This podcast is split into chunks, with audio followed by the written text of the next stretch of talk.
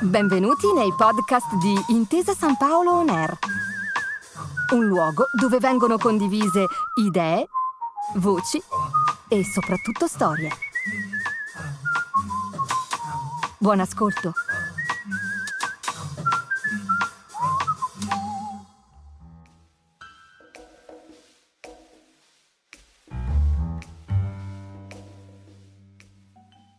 È il San Valentino del 1980.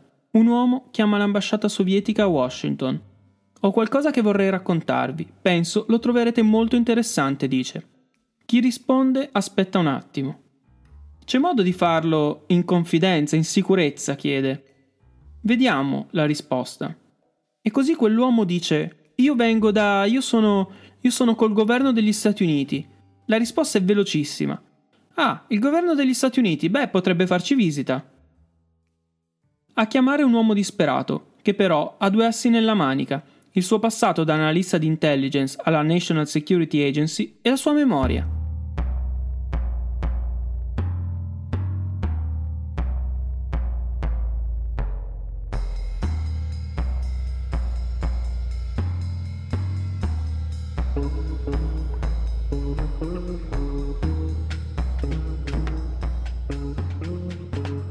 Sono Gabriele Carrer, sono un giornalista rapito dall'intelligence. Alt, mi rassicuro, non sono stato rapito dai servizi segreti. Sono stato rapito, catturato e affascinato dal mondo dello spionaggio. Questo è 00 Podcast, un podcast di formiche.net in collaborazione con Intesa San Paolo.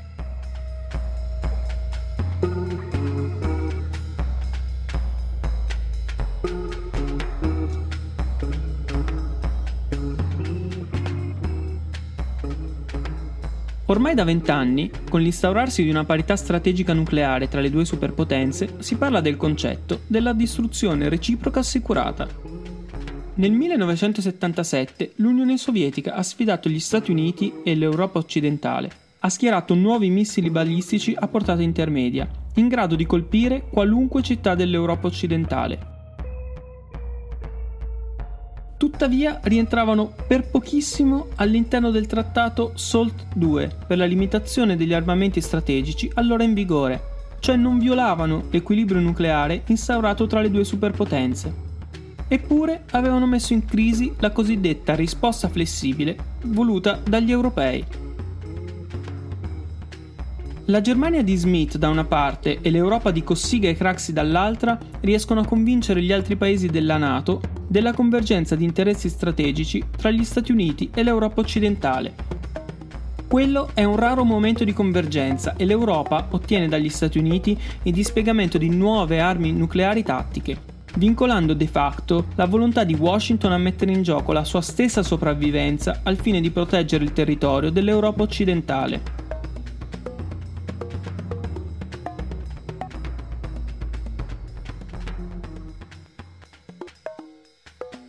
Dicembre del 1979 i ministri della difesa e degli esteri dei paesi della Nato si riuniscono a Bruxelles e formulano la cosiddetta doppia decisione, avviare trattative con Mosca per limitare i rispettivi arsenali nucleari e pianificare il dispiegamento entro il 1986 di 108 missili balistici in Germania e di 464 missili da crociera su lanciatori mobili schierati in Belgio, Olanda, Regno Unito e anche in Italia. Il tutto sotto la gestione degli Stati Uniti.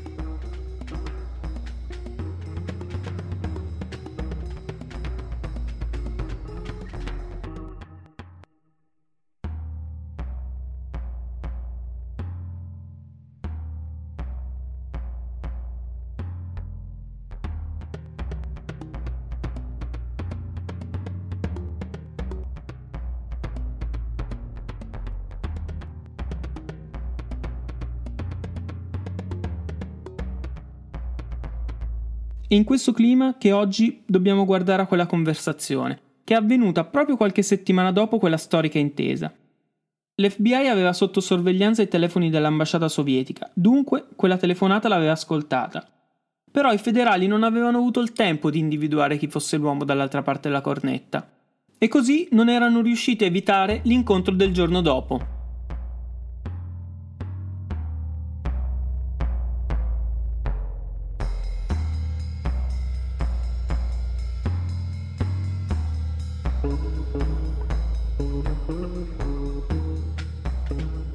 Siamo a Washington, sono le due e mezza del pomeriggio del 15 gennaio del 1980. Le telecamere dell'FBI nei pressi dell'ambasciata sovietica filmano un uomo biondo, barbuto, che supera i cancelli di ferro della sede diplomatica. Tre ore e mezza più tardi quell'uomo esce da una porta laterale dell'ambasciata. Si è rasato la barba e indossato gli abiti di un operaio sovietico, abiti quelli sovietici che avrebbe indossato ancora per molto tempo.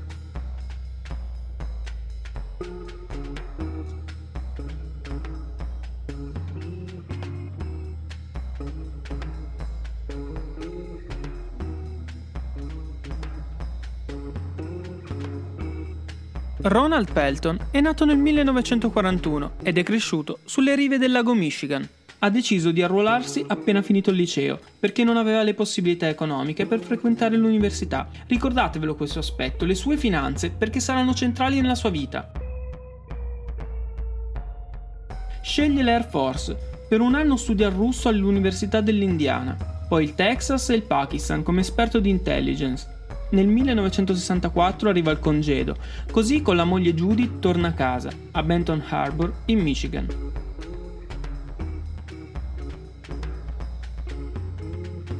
Passa qualche mese a riparare dei televisori, ma quel lavoro gli va stretto. Cerca di sfruttare le sue competenze nell'intelligence, che sono eccellenti.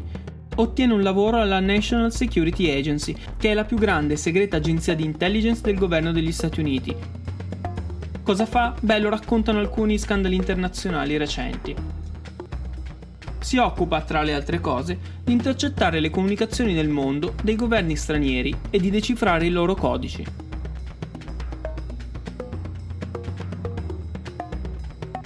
Alla National Security Agency, Pelton passa ben 14 anni, si guadagna la fama di specialista delle comunicazioni, ha anche l'autorizzazione a lavorare su dossier top secret ma eccelle per un aspetto, la straordinaria capacità a ricordare i dettagli tecnici anche di programmi molto complessi.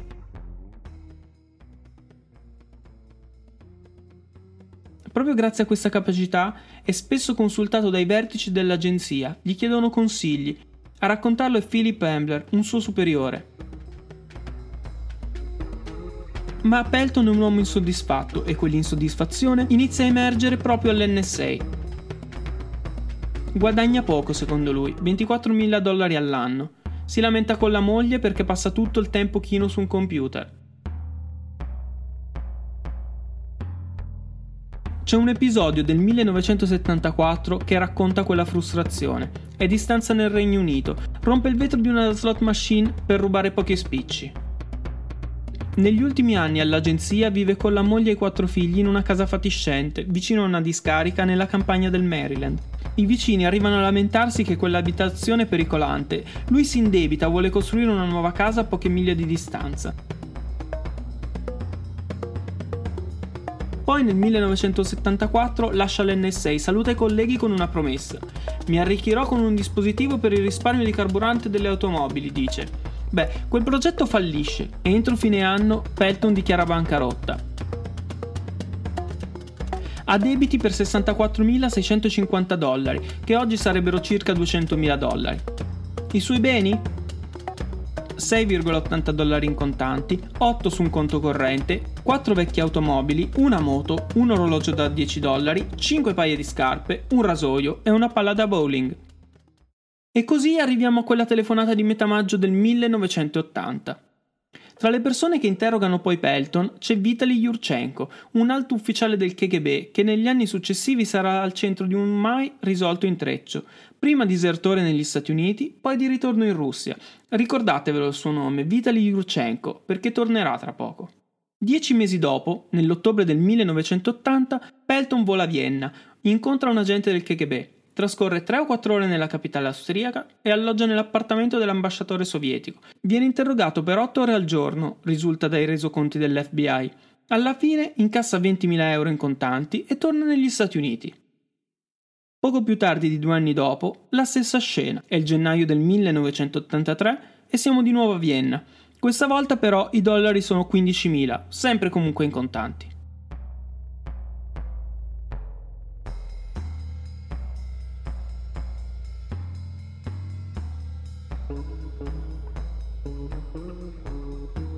In quell'anno la situazione della famiglia migliora. Si trasferiscono tutti a Silver Spring, nel Maryland, che è un sobborgo della classe media di Washington. Lui lavora per una ditta di giardinaggio, poi gestisce un'attività di consulenza informatica. La situazione all'apparenza tranquilla di una famiglia media americana, però, cambia in pochissimo tempo. Cambia quando nell'aprile del 1984 Pelton incontra in un bar del Maryland Anne Barry, una ex reginetta di bellezza di periferia.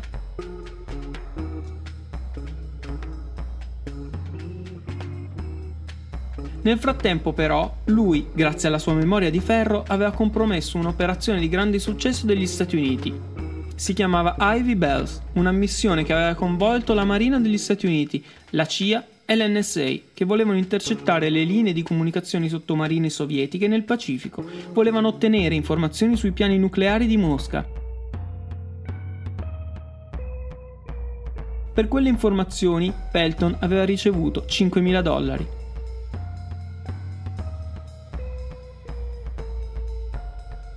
Ma tutto crolla, la vita di Pelton crolla tra il 1984 e il 1985. La nuova compagna lo introduce nel mondo delle droghe, marijuana, cocaina, un oppiaceo chiamato idromorfone, simile all'eroina. Un anno dopo aver incontrato la ragazza, Pelton si separa dalla moglie e va a vivere con lei, con la sua nuova fiamma. Ma fa un'altra cosa, torna a Vienna. Un altro di quei suoi viaggi per raccontare un po' di cose ai nuovi amici sovietici.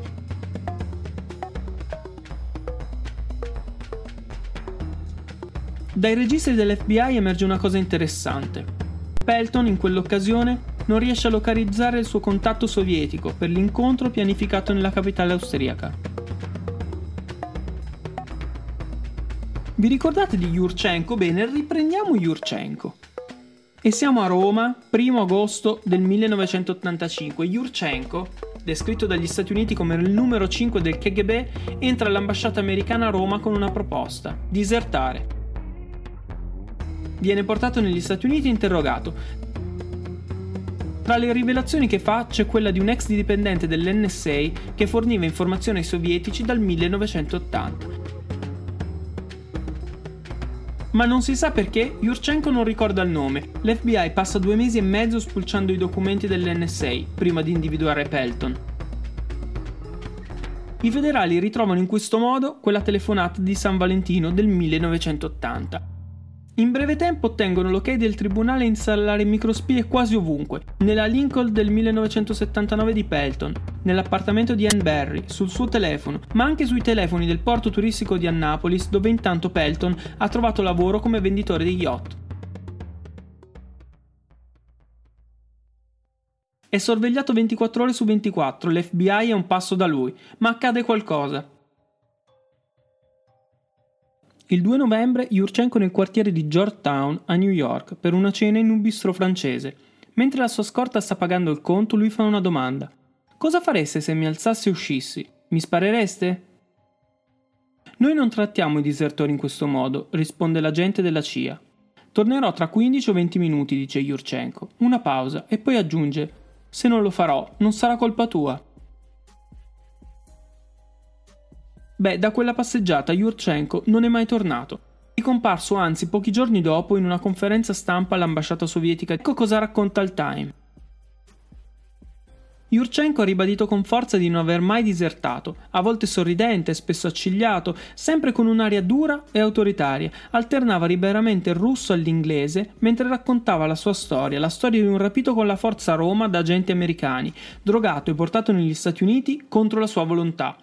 Per tre mesi orribili è stato tenuto in una casa sicura a Fredericksburg, in Virginia, ha dichiarato Yurchenko mostrando parecchio gusto nel rivelare l'esatta posizione e i dettagli. Soltanto il 2 novembre, quando i suoi torturatori della CIA hanno abbassato la guardia, così ha detto, è stato in grado di fuggire.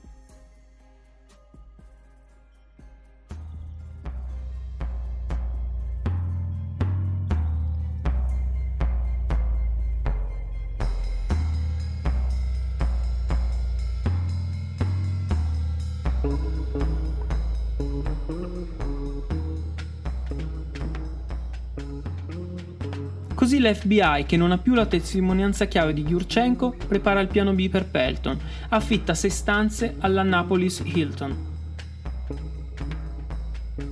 La 409 è quella studiata per l'interrogatorio.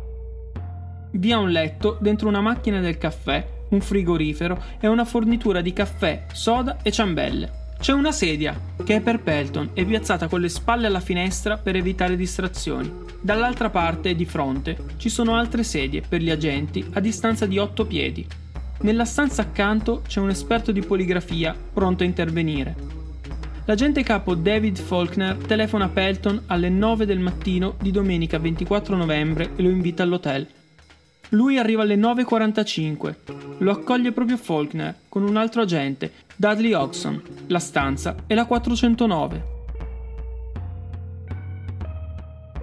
Faulkner inizia a raccontare a Pelton una storiella. C'è un ex agente dell'NSA, dice, che ha tanti problemi finanziari, che va all'ambasciata sovietica e che inizia a passare delle informazioni classificate ai sovietici. Poi gli fa ascoltare le registrazioni delle telefonate del 1980, gli mostra una fotografia di Yurchenko e gli spiega che la voce di quest'uomo è una di quelle due sul nastro. L'altra voce? L'altra voce è la sua. Pelton nega. Dice ai federali che non hanno nulla contro di lui perché Yurchenko ha lasciato il paese. Sono le 13 e gli agenti dell'FBI temono di aver raggiunto un impasse. Pelton lascia l'hotel, ha un appuntamento con Anne Barry. L'FBI è alle sue calcagna. Pelton confida alla donna di essere nei guai con il governo, ma racconta una balla. Gli agenti vogliono che lavori con loro come agente doppio giochista. Nel pomeriggio poi la coppia lascia l'appartamento, compra droga in strada. Rientra e si inietta l'idromorfone. Sono le 21.45, squilla il telefono. È l'agente Faulkner. Siamo stati in riunioni al nostro quartier generale tutto il giorno su questa cosa e abbiamo davvero bisogno di parlare di nuovo con te questa sera. È piuttosto urgente, dice. Ma come fa l'FBI ad avere il numero della donna? Lei accusa lui, ma lui nega. Poi lui si alza e se ne va, ha capito. Di una piccola preghiera per me, ti va? Lei rifiuta. Lui sbattendo la porta le dice: Questi non sono i Boy Scout. Quando Pelton torna alla stanza 409 all'Annapolis Hotel, gli agenti gli leggono i suoi diritti, viene ancora interrogato e alle 23.50 viene accusato di spionaggio.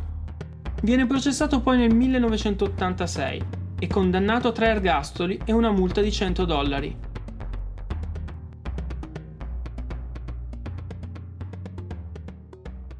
Ronald Pelton, detenuto federale numero 22914 037 dell'Istituto federale di Allenwood in Pennsylvania è stato rilasciato il 24 novembre del 2015.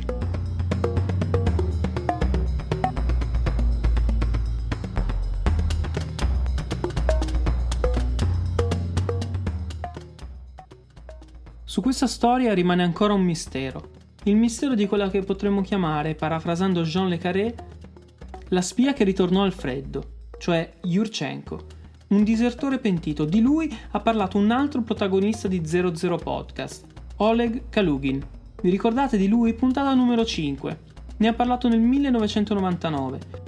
Aveva spiegato che la gente non doveva scappare da quello che per Mosca era il paradiso. Ecco perché il KGB non usava i falsi disertori.